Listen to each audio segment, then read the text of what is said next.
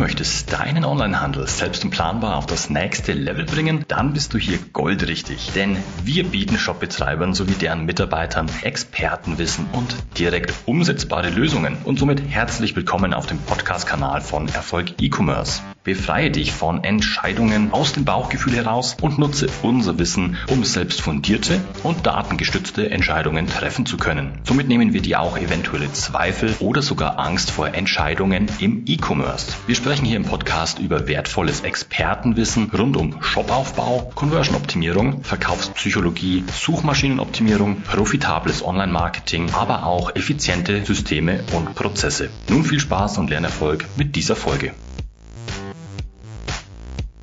Den meisten Online-Shops mangelt es an einer klaren SEO-Strategie. Die einzelnen Seiten werden nach Bauchgefühl mit Keywords versehen und belanglose Texte nur für Suchmaschinen erstellt, ohne sich damit auseinanderzusetzen, was den Nutzer und die Suchmaschinen zufriedenstellt. Und im Nachhinein stellt man fest, dass der erhoffte Traffic über Suchmaschinen ausbleibt. Damit auch du nicht diesen Fehler machst, zeige ich dir, wie du zielgerichtet mittels einer SERP-Analyse an deine SEO-Strategie herangehst. Das alles in dieser Folge. Los geht's.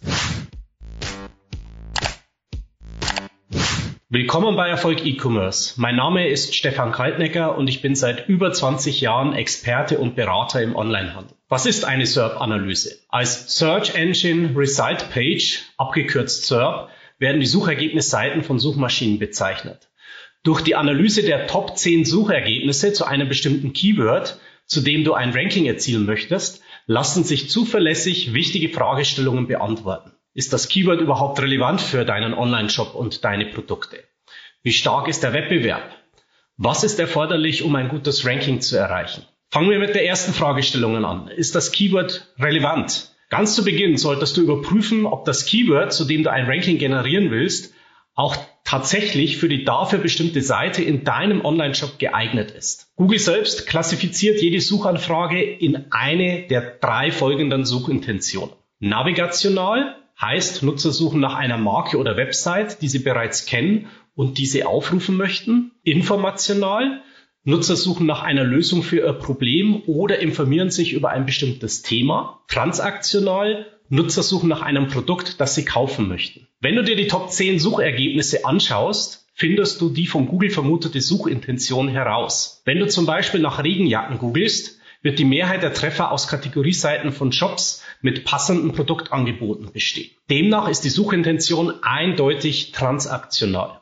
Das bedeutet für dich, dass du für ein gutes Ranking eine Kategorieseite mit entsprechenden Produktangeboten benötigst. Würden die Suchergebnisse zum Beispiel zu einem Keyword aus Magazin oder Blogbeiträgen bestehen, ist die Suchintention informational und für eine erfolgreiche SEO-Strategie benötigst du einen vergleichbaren Content. Die Zusammensetzung der Suchergebnisse zeigt dir also zuverlässig auf, welche Art von Content die Suchintention optimal erfüllt und deine Erfolgschancen im SEO erhöht. Die zweite Frage, die wir uns beantworten müssen, ist, wie stark ist eigentlich der Wettbewerb? Um das herauszufinden, wie schwierig es ist, ein Top 10 Ranking für ein bestimmtes Keyword zu erzielen, musst du die Top 10 Wettbewerber fundiert analysieren. Dein Hauptaugenmerk sollte sich dabei auf die Aspekte Backlinks und Content richten. Zunächst zu dem ersten Aspekt Backlinks. Wie stark ist der Ranking-Faktor Backlinks ausgeprägt bei deinen Wettbewerbern? Nach wie vor stellen Backlinks, also Verlinkungen von fremden Seiten zu deiner eigenen Website, einen relativ stark gewichteten Ranking-Faktor dar. Je häufiger eine Seite von qualitativ hochwertigen und themenrelevanten Seiten verlinkt wird, die ebenfalls wiederum über viele Backlinks verfügen, desto höher ist der sogenannte PageRank, der an deine Seite vererbt wird. Verfügen demnach Wettbewerber über eine Vielzahl von guten Backlinks, reicht unter Umständen eine inhaltlich gut optimierte Seite nicht aus, um ein gutes Ranking zu erzielen. Um die Backlink-Stärke zu messen, benötigst du ein SEO-Tool wie zum Beispiel RFs das dir zu einem bestimmten Keyword die Backlink-Stärke deiner Wettbewerber ausweist. RS liefert zwei Metriken, das sogenannte URL-Rating, das die Backlink-Stärke der rankenden Seiten auf einer Skala von 0 bis 100 angibt